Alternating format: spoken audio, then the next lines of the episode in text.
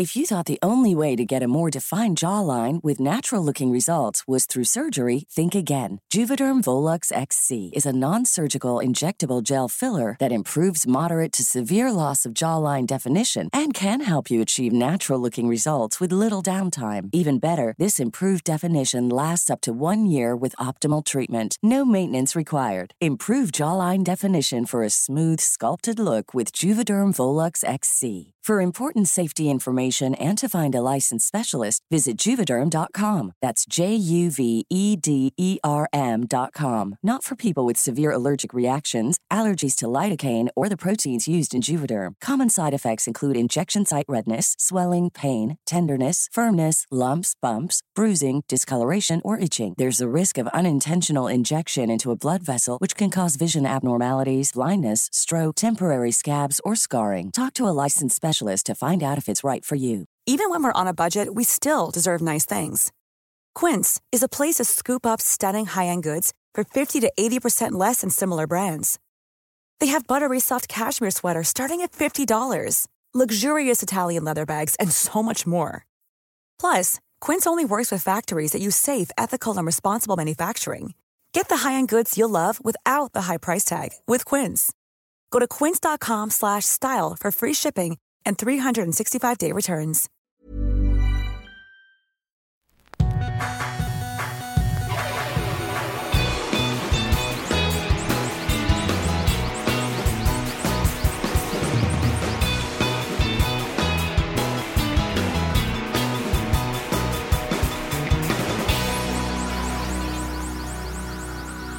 Bienvenidos a Dos Nombres Comunes, episodio 169. Nos vimos el viernes, como siempre, y te dije, oye, ¿y de qué platicamos el lunes? Y me dijiste, el clásico, vamos a hablar del clásico. Entonces... ¿Del antro? No, del clásico regiomontano, el partido... El antro clásico que está aquí en Monterrey. Más importante de todo, de toda la temporada. Se llevó a cabo el sábado. Digo, yo también soy rayado, realmente también me dolió, pero sé que a ti seguramente más, pero es de los peores partidos de fútbol que he visto en mi vida, se me hace. Me dormí antes de que había pues terminado. Pues entonces no has visto tantos juegos. No, ok. Para emitir tal juicio. Está bien, eh, tienes razón, te doy ese punto. Gracias. Pero bueno, ¿querías hablar del clásico? ¿Qué, qué del clásico? No, no, yo nunca afirmé nada para hablar de ese clásico. ¿Quieres hablar del antro, el clásico? Tampoco. Por eso me hizo raro que me dijeras. Yo no que quisiera hablar de un antro. Pero si quieres hablar de fútbol, no sé si tú viste, hay una serie ahorita en Netflix que se llama The Playbook. Ya no veo series, ya, ya, no encuentro como que la serie que me llama la atención. Empecé a ver la de Ratchet, me perdió al episodio 3. Un poco como yo me perdí en el clásico. Mm, no, es que se, se, me hace que no le entiendes al fútbol, güey. Ok. Creo que va más por ahí. Está bien, qué bueno que vi este, esta serie entonces. O bueno, vi un episodio porque eh, se llama The Playbook, está en Netflix y son eh, capítulos independientes con personajes importantes del mundo deportivo. El primer episodio es con José Mourinho, que es un técnico que siempre como que me ha llamado la atención por su estilo, por su arrogancia. Tiene como, como técnico, creo que tiene un poco ese perfil que tiene Slatan, que es controversial, que dice lo que piensa, que piensa mucho de sí mismo. Él llegó a Chelsea eh, a principios de los 2000 y se consideró como el coach del momento. Pues ahí estás mal, porque él quedó campeón de la Champions con el Porto en el 2004. Sí. Y a esos principios de los 2000. Sí, sí, sí. Por lo mismo llegó con esa actitud eh, a Chelsea. Pero después. Sí, la temporada después, de hecho. ¿Fue luego, luego, la temporada después? Sí, él, estoy casi seguro. Y, eh, pero está, está bueno ese capítulo con él porque habla sobre su carrera, habla sobre cómo él agarra a Porto cuando Porto está en un muy mal momento y tampoco hay mucho dinero para contratar a estrellas, entonces empieza a construir el equipo con, con lo que se pueda para instalar otra vez la confianza en los jugadores y demás, les va muy bien. No sé si es en esta primera temporada que ganan Champions League, pero poco después. y luego ahí como que se inicia su carrera. Se va a Chelsea, gana Premier League, luego se va a Madrid, no, se va a Italia, perdón, a Inter, gana Champions League también con, con Inter y luego se va a Madrid. Y empieza la debacle. Bueno, hablando de deporte, porque el viernes también eh, se estableció que se va a llevar a cabo una carrera de sprint entre, entre tú y Roberto. ¿Quedamos en qué? ¿100 metros o 200? ¿O uno de, de 100 y otro 200? ¿O uno de 150? Eso no me quedó claro. No recuerdo. Porque tú en algún momento dijiste que tú querías 200, Roberto quería 100, yo propuse 150 y tu respuesta a eso fue que no es, no es algo oficial un sprint de 150. No, veo otra que sea de 163 metros. No, pero 150 creo que, creo que pudiéramos hacer eso. Porque, y para ponerlo en contexto, llevamos 30 semanas, creo que inclusive en el episodio Corona Club se tocó ese tema, que llevamos 30 semanas eh, tratando de entender quién corre más rápido entre ustedes dos. O sea, yo lo he escuchado ya varias veces y nunca los he visto correr, ni a ti, bueno, a ti- contigo he jugado fútbol, pero nunca te he visto hacer un sprint. Cuando jugamos fútbol, tú ibas como que caminando ahí más o menos por el medio campo. No. No te vi sprintear mucho. Y a Roberto menos. A Roberto no lo he visto hacer ningún tipo de actividad Física. no, nada. Entonces yo dije, bueno, vamos a organizarlo y, pudiéramos inclusive organizar algo un poquito más oficial donde hay una apuesta, donde uno tiene no, que... pero es que no entiendo por qué esto es público. Es que creo que es un gran evento. No es, no es un gran evento. Esto, es- no- esto nunca nació para ser público. Esto siempre fue privado. La apuesta es privada. La apuesta es privada, pero yo lo estoy llevando al público porque inclusive me gustaría que haya una donación. Pero es que a mí no me gusta donar y que se sepa. Entonces, ¿qué tal si yo me retiro porque no quería que se hiciera público? Y no por miedo, al contrario. Nomás porque pues ahora resulta que todo lo que yo planeo tiene que ser público. No, no, no. no. Y, y tampoco lo planeaste tú. No, no, no. En todo lo que yo me involucro tiene que ser público. No, para nada. Entonces pudiéramos hacerlo no público. Pero ¿estás de acuerdo que sí hay que llevarlo a cabo? la idea siempre fue llevarlo a cabo. El problema es que ya lo, ya lo balconeaste aquí. Entonces ya la gente va a exigir que se lleve a cabo, que se sepa quién ganó y que inclusive si se puede que haya video. Entonces yo no me voy a prestar para esas cosas. Ok, entonces, Por más que gane o pierda. ¿estás de acuerdo en llevarlo a cabo y luego que nada más que se anuncie aquí el ganador? No, ¿por qué? ¿Tienes miedo? No, no, no, no. Ya te dije, gane o pierda. Ok, está bien. Es, es como si te digo, ahorita acabando esta grabación del podcast, te digo, oye, va- vamos a jugar tenis. ¿Va cuándo? No, pues el siguiente lunes en la noche. Va. Y el siguiente lunes, que nos juntamos aquí a grabar, empiezo a ser público. Ah, pues hoy vamos a ir a jugar tenis. Lo- la gente este, quiere ver el video, lo va a transmitir en vivo en- en- por mi Instagram. Y tú vas a decir, que, que, que- espérate, güey. Yo nunca firmé para esto. Ah, ¿tienes miedo? Que probablemente me ganes y ni sé. Que tienes miedo que te... No, nomás no quiero que me vean jugar. Ok. No quiero que me vean correr, no quiero... Y acá es... No creo que cualquier cosa en, las que, en, en- en lo que yo esté involucrado Tenga que salir sea, al sea de dominio público. ¿Ok? está bien. Pero se va a llevar a cabo en un par de semanas. Si veo que, que no hay nada público alrededor, y no público de aficionados, ni de... Aficionados. ni, ni, ni de gente... No público de audiencia, sino público de que alguien grabándolo o así. No, lo podemos hacer sin que se grabe. Y sin que se sepa. Mm, Y sin que se diga a quién, eh, si pierde él o pierdo yo, que a quién le vamos a hacer una donación, no. Ok, está bien. Nada más que se lleve a cabo porque ya estoy hasta la madre de escucharlos todos los viernes debatir quién corre más rápido.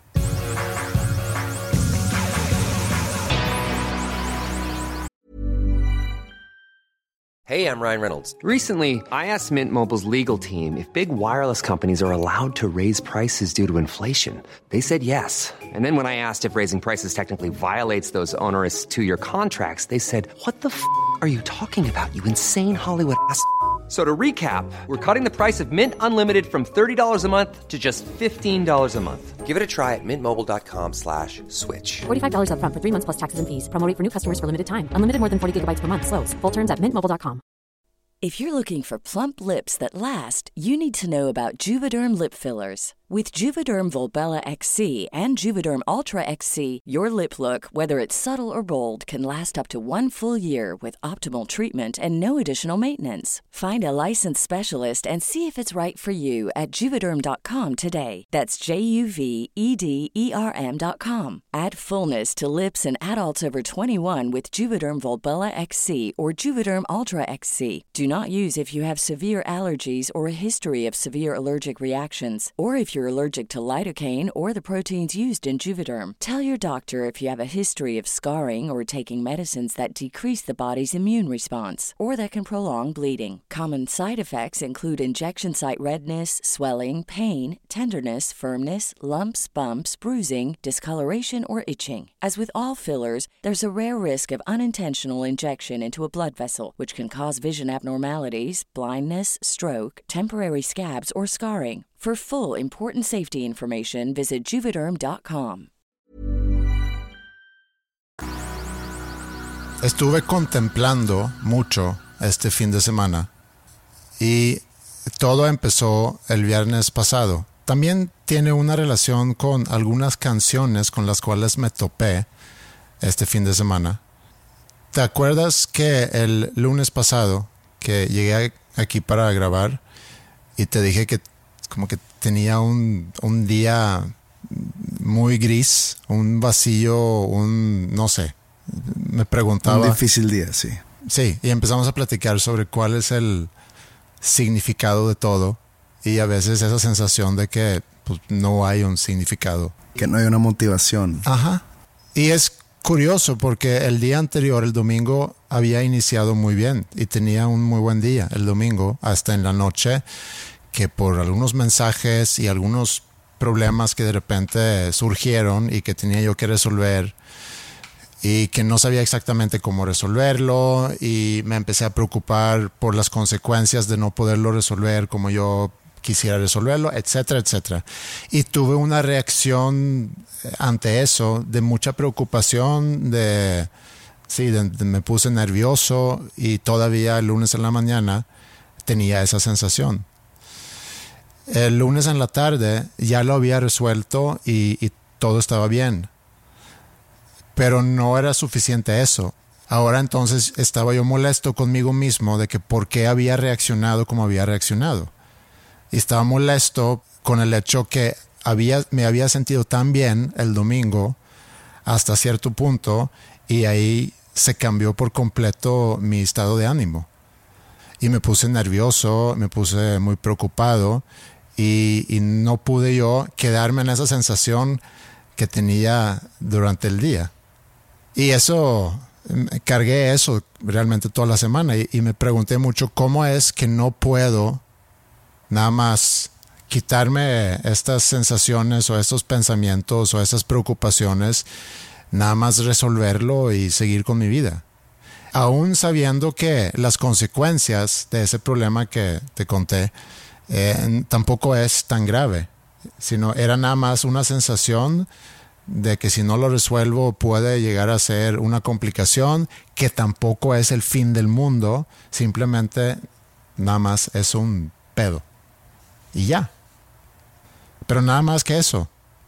Y el viernes tenía un día muy, muy pesado. Tenía muchas cosas. Tenía dar una clase y luego una junta y luego dar otra clase y luego tenía que ir a resolver algo y luego más juntas. Tenía que ir al Profeco para registrar algo. O más bien, había ido al Profeco hace un par de semanas para registrar algo y un día antes, o sea, el jueves, me habían llamado para decir, ya salió el, eh, ¿cómo se llama? El, el, escrito, el... El acta. El acta de tu registro y puedes pasar. Dije, ah, bueno, voy a intentar, eso fue el jueves, y le dije, voy a intentar de ir mañana, nada más que no estoy seguro. Bueno, hago tiempo para ir el viernes Llego, me dice, no, aquí está, fírmale nada más de recibido. Ando yo con mucha prisa, recibo ese acta y lo meto en mi mochila y me voy. Voy rumbo a mi casa, llevo cinco minutos en el carro, me llaman. Dice, oye, te estamos llamando el Profeco. Te llevaste el acta equivocado, no es el tuyo, es de otra empresa. Entonces, no sé si puedes regresar. Y dije, bueno, está bien. Regreso, doy vuelta en U, regreso al Profeco, entro y me dicen, ¿sabes qué? Sí, nos equivocamos. E- Este más bien es tu acta. No fue, no fue aprobado el registro. Pero entonces, ¿por qué me llamaron ayer para pedirme venir a recoger ese acta en lugar de decirme faltan tales papeles? ¿Puedes tú venir a entregarlo o entregar el registro otra vez? O no sé qué es lo que tengo que hacer. No es algo muy complicado, es, una, es un registro nada más. Pero pues son vueltas.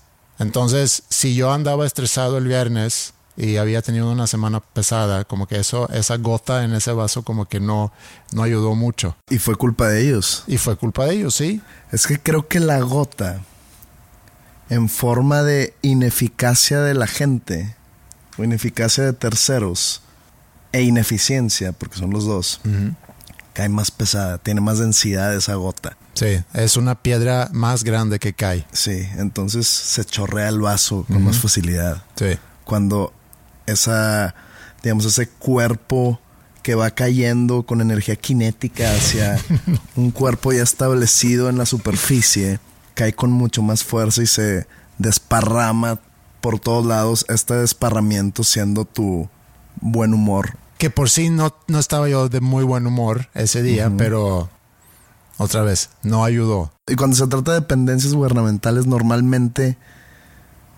eh, el que sale perdiendo por esos errores eres tú. Pues sí, no lo van a arreglar. Sí, no, no es como que la van a arreglar. La maquinaria está rota desde el principio.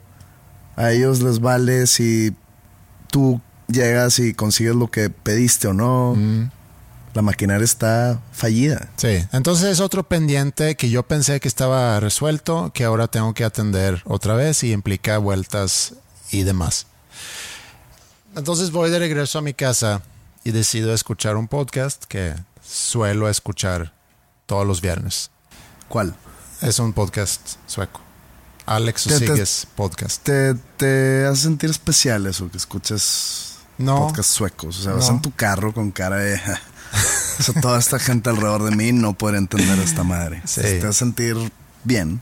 Para mí ha sido todos estos años que llevo escuchando, ocho años más o menos que llevo escuchando podcasts, eh, la mayoría en sueco. Creo que es un buen contacto, o sea, para mí poder estar en contacto con mi lengua materna. Y estar en contacto con cosas que obviamente suceden en Suecia y, y a cierto grado también en el mundo. Sería tu lengua paterna.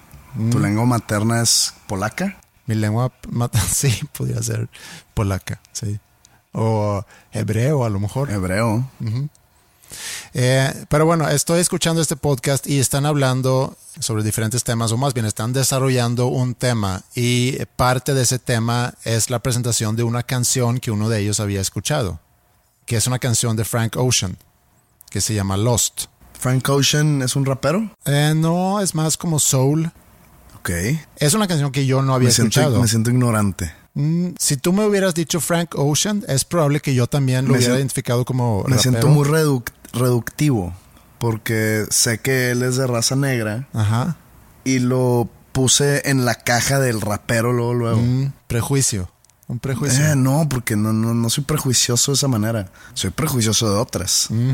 Soy prejuicioso con, con los que no debería tener prejuicios, que es prejuicio, tener un juicio antes de conocer a la persona. Por eso el, pre- el prefijo pre. Sí. Creo que yo hago juicios, yo soy postjuicioso. Ok. Tú conoces. Yo primero conozco y juzgo. Sí, como debe ser. O podríamos decir inclusive que no deberíamos juzgar. Yo- tú, tú- Pero- tú eres bien juez. ¿Sí? Sí. Tú también eres juez. ¿En qué sentido? Postjuicioso. Mm, sí, puedo conocer y, y si entre los dos yo creo que es mejor primero conocer y luego, y luego emitir tu juicio que al revés. Pero bueno, Frank Ocean, no sé, puede ser que tenga canciones de rap también. No, o sea, es contemporáneo. Sí, es contemporáneo. Yo conozco de él de nombre, pero no- y quizá he escuchado algunas canciones. Esta canción no la había escuchado, me gustó mucho. Y lo que dice esta persona que habla de esta canción en el podcast es que él en su momento era muy, muy fan de Prince, el, el sueco que habla en el podcast. Ya, ya me acordé cómo conecté. Porque yo estaba como que investigando sobre Prince. Como que nunca le entré. Y hablaban mucho eh, entre unos artículos que, que leí pues, para saber qué canciones de, de Prince son las que tengo que escuchar. No las más populares, sino las que tengo que escuchar. Y se menciona mucho a Frank Ocean como que... Como si fuera el heredero o el siguiente Prince. Pero se le se le mencionó a él como si fuera parte del movimiento hip hop, del cual pues ya me acuerdo por qué lo puse en la caja del rapero. Y eso es precisamente el punto que él está haciendo en este, en este episodio. Él siendo muy fan de Prince, no conocía mucho de Frank Ocean y que de repente escucha esta canción, que la canción viene de un disco que salió, creo que, creo que en el mismo año que murió Prince, 2016. Y, y si escuchas la canción, la podemos poner de fondo, eh, sí trae una onda Prince.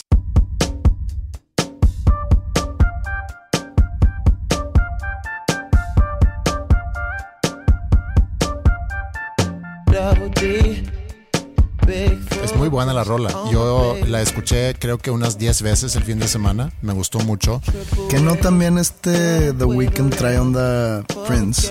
Un poco más Michael Jackson, pero Ajá. de- pero también, ¿no? Que se canta así como con una vocecita muy aguda. sí, pero es más Michael Jackson que Prince para mi gusto. Y Frank Ocean en esta canción es bastante Prince. Acuérdate que Michael Jackson y Prince eran hasta rivales, ¿no?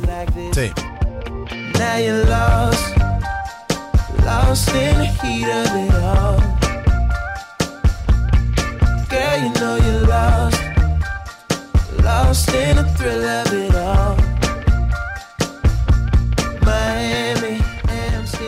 Era realmente nada más eso. De, de Frank Ocean y, y de Prince. Pero cuando hablan de Prince y él empezó a hablar sobre su relación con Prince y era muy fan de Prince cuando estaba en prepa. Y yo en prepa tenía un amigo que conocí en prepa que era muy fan de Prince. Y realmente fue quien me introdujo a Prince. No, yo no había escuchado mucho Prince antes de llegar a prepa. Obviamente. Creo que, creo que no conozco fans de Prince. ¿no? Eh, obviamente que yo había escuchado eh, y visto en, en la tele algo en MTV, que bueno, MTV llegó a Suecia un poquito antes de que yo empezara prepa, sino al mismo tiempo, y sí estaba familiarizado con canciones de Prince. Pero él me empezó a enseñar diferentes discos, diferentes canciones, me hablaba de Prince, etc. Nos hicimos buenos amigos en prepa. Te digo cómo conocí a Prince por el soundtrack de Batman. Yo. Tarde. Pues tenía ocho años, ¿qué quieres que hiciera? No, no, no, está bien. Digo, tarde en la carrera de Prince, pero Pues bueno, entonces, temprano en eh, tu vida. Ok, que, que hubiera sido si te digo, oye, te digo cómo conocí a Prince en su primer disco que salió en el 78. Sí, te Ahí cuando salió Sí. lo conocí. Yo conocí a Prince por la película Purple Rain, que ha de ser 8-4. Obviamente conozco la canción, Mm. obviamente conozco varias canciones de ese disco, pero post conocerlo por Batman. Mm. Cuando digo el soundtrack de Batman no es la película, las películas de hace poquito de Heath Ledger y así, no, la, la original de Batman de Jack Nicholson y Michael Keaton, Sí. bueno, la película es de Tim Burton. El soundtrack lo hizo Prince, así como el soundtrack de Purple Rain lo hizo Prince. Y ese soundtrack es validado como un álbum oficial de Prince, ¿no? Mm, No sé, el Purple Rain sí. pero... Y también el de Batman. Ok. Y, y pues me acuerdo que como niño, que era yo, de 8 años, pues había canciones de Batman que estaban chidas. Que dice, ¿quién es Prince? No sé quién es Prince. Porque está el video de la canción se llama Bad Dance. Y pues estaba él, salía él, ¿no? Entonces de que, ah, pues ese, al parecer ese es Prince. Y luego pues las canciones que salen en la película de que Party Man y Trust, etcétera, pues como que decía yo, ah, pues están padres para la película. Pero no están padres para tener, no sé, un disco de eso. Sí, digo, no sé, es que yo no sé, esas noticias para mí que ese disco se cuenta como parte de la discografía Creo que sí, ¿eh? The Prince. Estoy 87%, se- 88% seguro. Eh, pero bueno, este amigo mío sí era muy fan de Prince. Nos hicimos muy amigos en prepa. Eh, me acuerdo haber ido pues varias veces a su casa eh, a estudiar o a janear. Salimos de repente también. Y terminando prepa, como que nos, nos separamos, como muchos. Cuando sales de prepa tienes ahí tres años muy intensos de, de conocer a gente nueva, hacerte amigo, salir de fiesta, quizá ir de viaje, y luego ya termina prepa y cada quien va por su rumbo, te quedas a lo mejor en contacto con algunos, regresas con los amigos que tenías desde hace siempre y vas conociendo nuevos. Y unos años después, eso me acuerdo perfectamente bien. Yo estaba en el sótano de mi casa, suena el teléfono eh, y tenía el teléfono, esos teléfonos pegados en la, en la pared. Voy y contesto y es un amigo mío que estaba en el mismo salón que yo, en prepa, con quien había también compartido toda primaria y secundaria. Terminamos en el mismo salón también en prepa. Y me llama para decirme que nuestro amigo se había muerto y me explicó cómo había sido. Había ido a esquiar con unos amigos, eh, con su hermano y con unos amigos del hermano mayor. Estaban en los Alpes y había caído una avalancha que se había llevado a varios de ellos, entre ellos eh, mi amigo. Como que todos salieron muy rápido y él también. Y fueron con él y, alcanzó a decir que estoy bien, pero al parecer no estaba bien, creo que se había pegado en alguna piedra y se murió. Y me acuerdo que cuando me lo contó, mi amigo que me llamó para, para decirme eso, tenía yo, no sé, 20 años quizá, 21 años, que fue la primera vez que me di cuenta que la vida puede terminar mucho antes de lo que pensamos que puede terminar. Dime una cosa, si tú te mueres hoy, digo, tienes una hija que no ha cumplido mayoría de edad, pero si tú te mueres hoy, suponiendo que hay una vida después de la muerte o que hay un tipo de noción, tipo un alma que, que puede hacer pensamiento crítico de algún tipo, y tú muerto, Andrés Osberg muerto, diría, ah, estuvo bien. ¿Sí? Yo lo he pensado muchas veces. Por eso, y Y estuvo es, bien. Y es reciente que he llegado a la conclusión que, que sí. Reci- ese es muy reciente, que puedo decir que si me muero mañana, puedo decir que mm, estuvo bien. Y es muy raro por lo que voy a decir, pero eso es parte de, de esta conversación, de hecho, esa reflexión. Y, y ahorita mencionaste también a, mis hijas.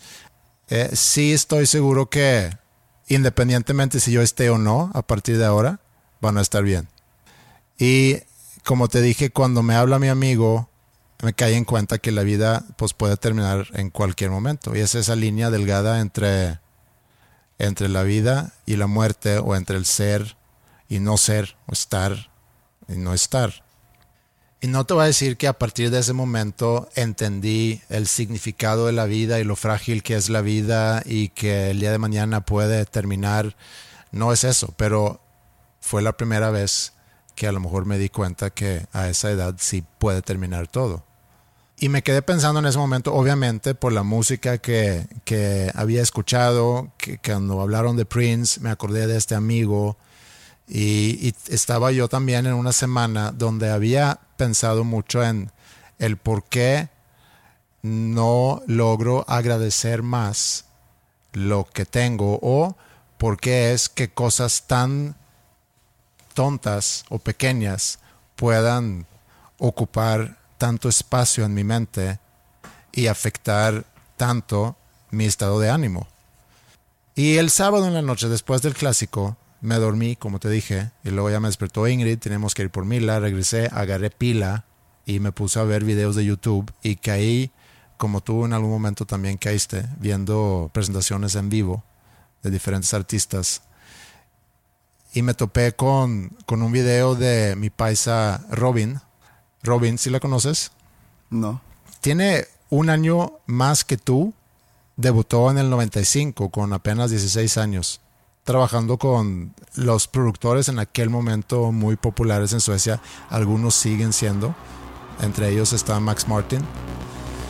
Y ha tenido una carrera pues, muy larga todavía. Y esta presentación era del año pasado en Roskilde, el Festival de Dinamarca. Creo que es el festival, uno de los festivales más grandes, no sé si del mundo, de Europa.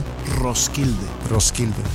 Y hay un momento en, en una de sus canciones eh, donde se muestra o se, se puede palpar, creo que son de los momentos más bonitos que pueda existir en una presentación en vivo, que es esa gratitud mutua entre público y artista, o artista y su público. Llega ahí al coro y deja de cantar, dejan de tocar los músicos y el público canta a todo pulmón todo el coro.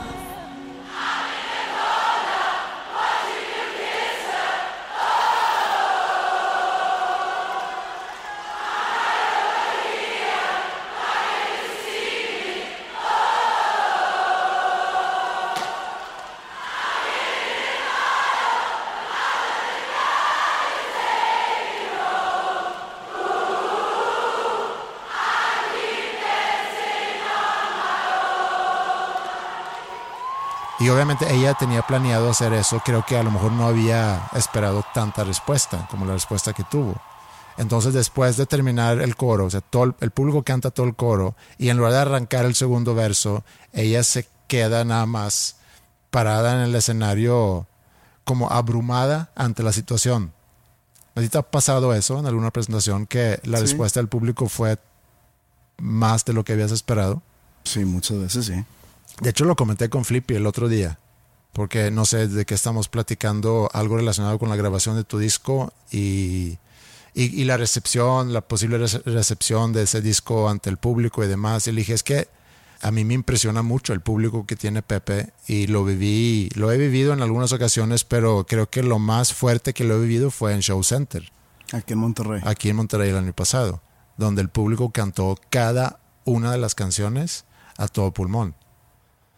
A tal grado que te dije que mi mamá como que se había molestada porque te quería escuchar y escuchó más el público que a ti. Y es eso, es ese momento donde, donde el público está mostrando su gratitud con su artista, cantando su canción, y luego la artista se queda abrumada con la respuesta, y en lugar de arrancar el segundo verso, se quedó nada más como que viendo al público, haciéndole pues señales de gracias y son increíbles, etcétera. Y luego ya después de medio minuto arranca el segundo verso. Y yo había pensado mucho en, en- en ese valor, gratitud, en las últimas semanas. Puse un ejercicio a mis estudiantes hace poco, donde les pedí enlistar diferentes valores. Pusieron honestidad, respeto, responsabilidad, etc. Y varios también pusieron gratitud como un valor importante para ellos. Y como no había yo reflexionado, pensado mucho sobre eso como un valor, les pregunté, bueno, ¿y eso qué significa para ustedes?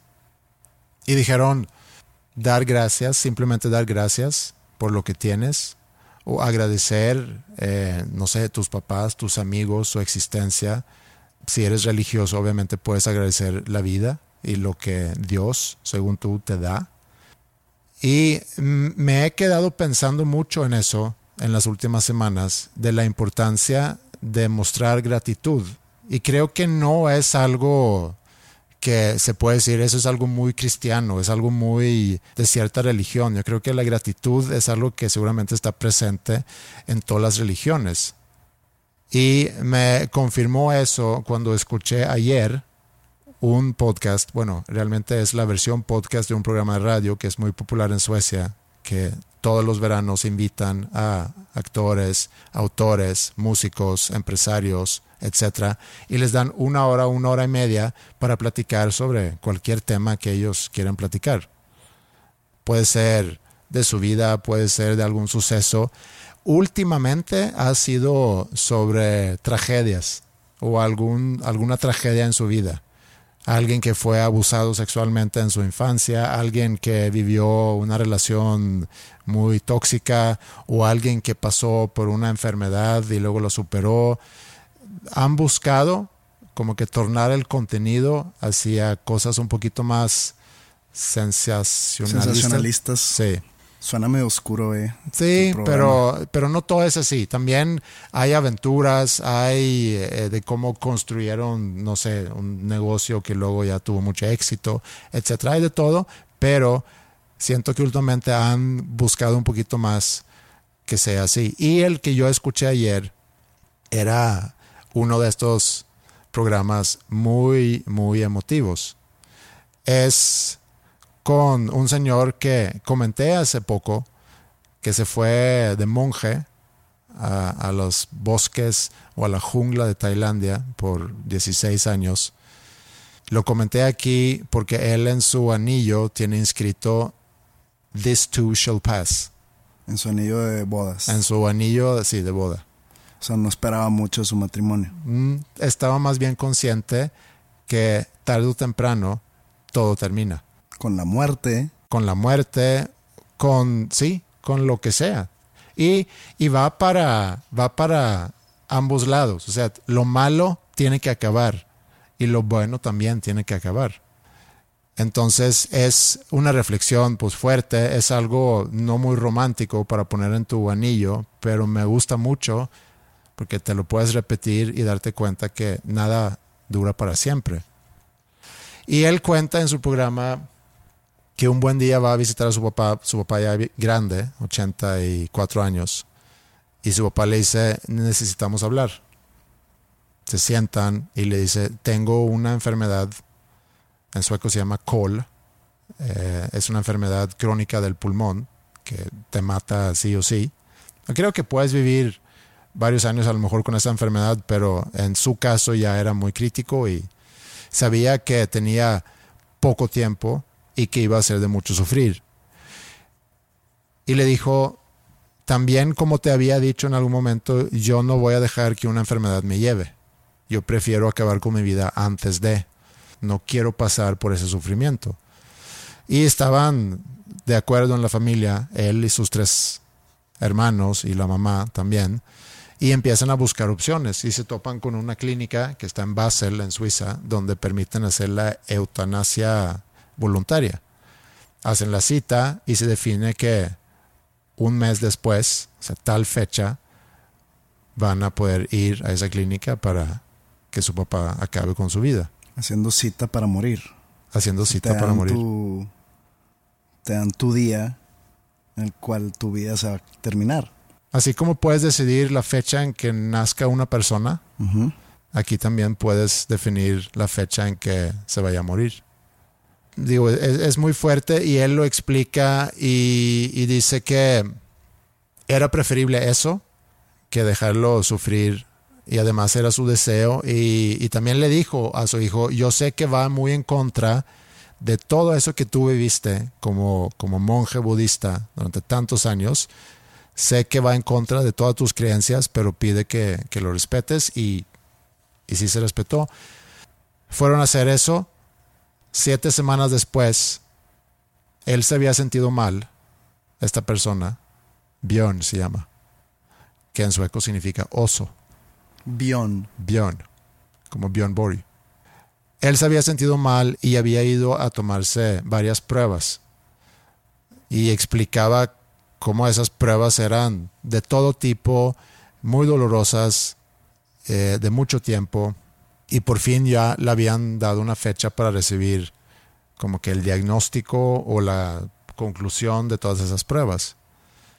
Él tenía sus sospechas, pero iba con el doctor para que le dijeran exactamente qué es lo que tenía.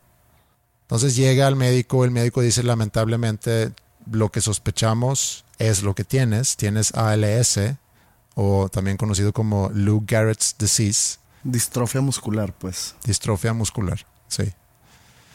Que eh, hace no sé cuántos años cuando hicieron el Ice Bucket Challenge era para Pues es lo que tenía Stephen Hawking. Exacto, nada más que él duró mucho Sí. con eso.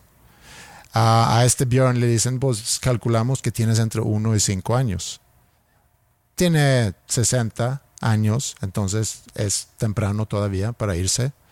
Y obviamente que le cae como, y no quiero hacer la comparación con el Ice Bucket Challenge, pero le cae como un baldo de agua fría la noticia, aunque ya sospechaba que pudiera ser algo así. Lo que hace esa enfermedad es que poco a poco va acabando con tus músculos y terminas muriendo porque el cuerpo ya no puede, o sea, ya no puedes ni respirar. Ha de ser muy doloroso, ha de ser muy fuerte, ha de ser muy horrible sentir que tu cuerpo cada día se va venciendo un poquito más. Pero bueno, llega a su casa, le platica eso a, su esposa, eh, tienen varios días de sufrir esa noticia y luego también en este programa platica sobre su perspectiva de la vida. Y eso es lo que dice en su anillo, que this too shall pass, que todo tiene que terminar. Y a lo mejor no va a terminar como nosotros pensábamos. Y por eso la importancia de siempre vivir en el presente, porque no controlamos lo que sigue después. No podemos estar planeando porque no existe, bueno, sí podemos estar planeando, pero no esperar que todo va a salir como planeamos, porque no creo que haya una persona que diga todo salió exactamente como yo pensé y como yo planeé. ¿Cuál es el dicho? Que si quieres hacer a Dios reír, que hagas planes. No estoy en contra en hacer planes, pero tienes que estar... O sea, significa ese dicho que tus planes nunca se van a cumplir como los hiciste. Sí. siempre va a haber cosas distintas que la vida te va a meter obstáculos para que cambien su curso, pero es no depende de, quiero, nada. Quiero pensar que vamos más por ahí que por el que no hagas planes porque Dios ya hizo tu plan. No, no va por ahí. Va por el de que el que tú hagas planes no significa que se, que, se van a llevar a cabo como los planeaste. Exacto. Y hay que estar muy consciente de eso. Y cuenta ahí varias cosas eh, que él ha aprendido en sus tiempos como monje, varias cosas que, que a mí me hicieron reflexionar, pensar. Algo que dijo, y de hecho él dice, si algo quiero que te lleves de esta plática, es quizá esto, y es, el mundo no es como es, el mundo es como eres tú. Entonces trata de ser más como tú quieres que sea el mundo. Eso por un lado y por otro lado, siempre trata de mostrar gratitud, gratitud ante lo que tienes, sea poco o mucho, ante la vida, ante la gente que tienes cerca de ti. Y eh, es algo que he pensado mucho y que a mí me gusta y puede ser incómodo a lo mejor para otras personas, pero me gusta hacerlo y quizá debería hacerlo aún más, es agradecer a la gente que tengo cerca de mí. Agradecer que puedo ser su amigo o lo que significa para mí tener esa gente en mi vida, apreciar y admirar. Y yo sé que culturalmente, y no estoy hablando culturalmente en México, sino quizá culturalmente a nivel mundial, no siempre se toma como pues lo que es realmente. O sea, no se, no se, a lo mejor no se toma como un cumplido, sino puede ser algo incómodo que alguien te lo diga. Pero sí creo que es importante. Y también creo que es importante que aprendamos a agradecer más lo que tenemos. Y ese es el conflicto que he tenido en la última semana, porque estoy molesto conmigo mismo de mi incapacidad de lidiar con cosas tan banales y dejar que me afectan tanto hasta, hasta enojarme o hasta que me dé dolor del estómago. Y cuando ya va terminando su programa y pone la versión de Eva Cassidy de Fields of Gold, The Sting, me quebró por completo, me solté llorando, no por la tristeza de su historia, sino por fin había entendido la importancia del valor de la gratitud. You remember me when the west wind moves among the fields of barley. You can tell the sun in his jealous sky when we walked in fields of gold. So she took her love for to gaze a while among the fields of barley. In his arms she fell as her hair came down. Se rompe una tradición este viernes. Te voy a dejar solo. Perdón. No, está bien, güey, está bien. Que va bien. Hace, hace mucho ya, Por eso estoy tan callado. principios de año, inclusive antes de Navidad, hablé yo con mi papá y le dije, oye, tú tienes como una membresía en una cadena de hotel y de hecho es el mismo hotel donde habíamos ido con él y con su esposa hace un par de años. La última vez que yo vi a mi papá, de hecho, fue en ese hotel. Y le dije, hay manera que tú consigues ahí mejores precios. Y me dije, no te apures, yo pago la estancia, tú nada más paga el viaje. Y acordamos Ingrid y yo que íbamos a regresar, ella y yo nada más, a ese hotel en marzo.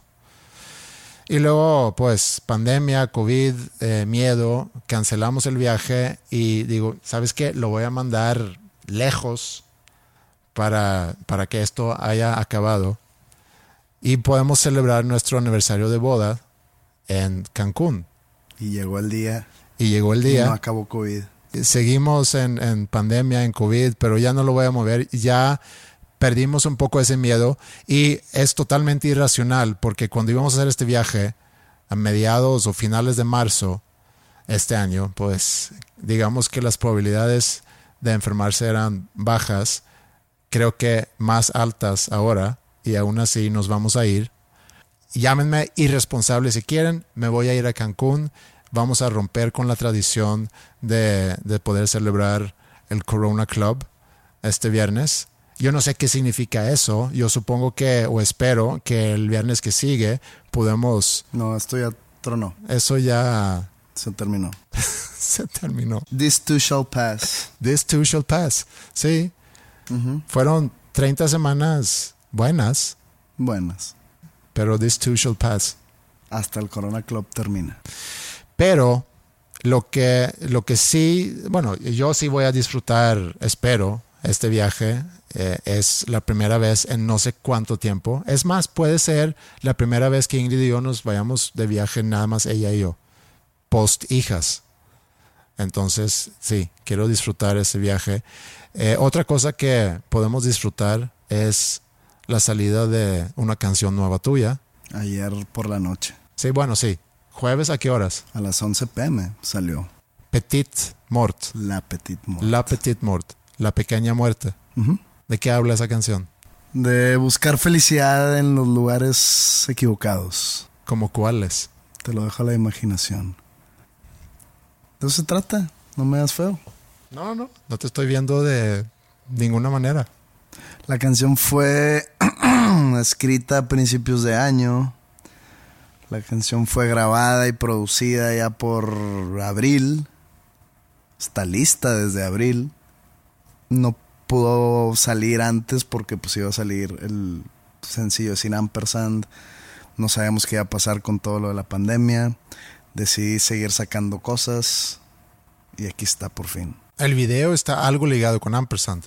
Se supone que es una continuación, pero puedes ver el video solo y no pasa nada. Sí. O sea, no, no, no tiene nada que ver con la letra, porque mucha gente se clava y es más, mucha gente hasta como que exige que tenga algo, que ver el video con la lírica.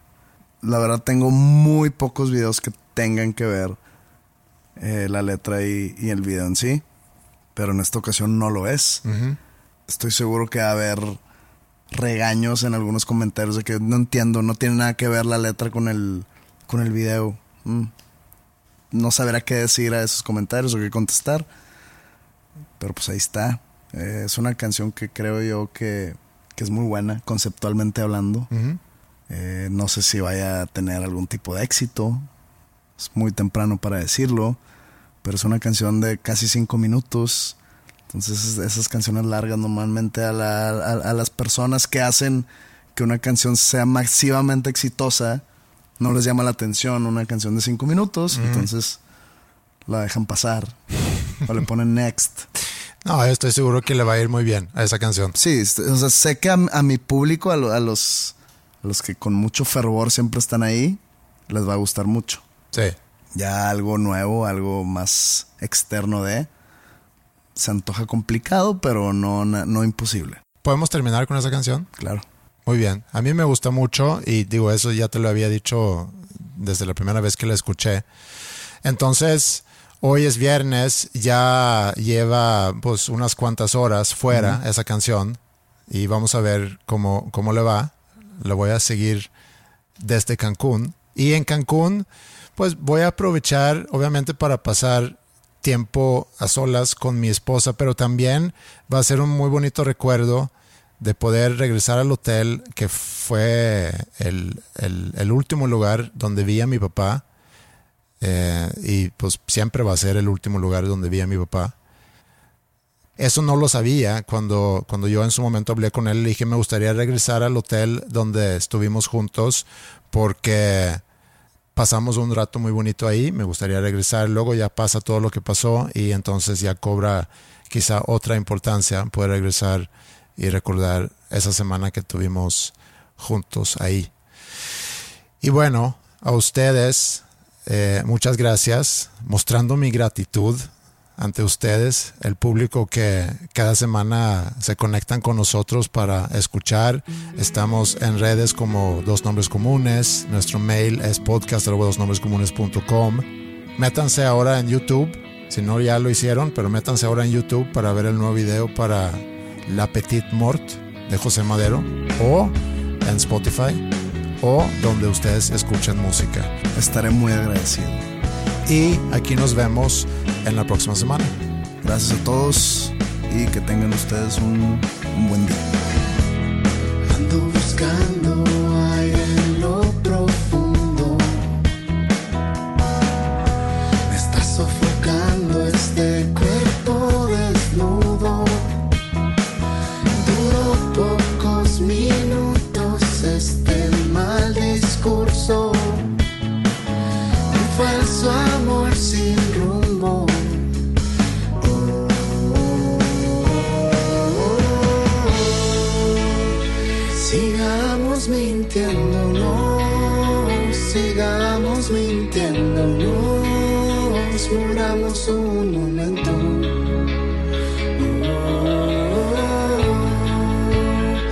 Sigamos mintiéndonos, en esta cripta no existe amor, ese no es el sendero.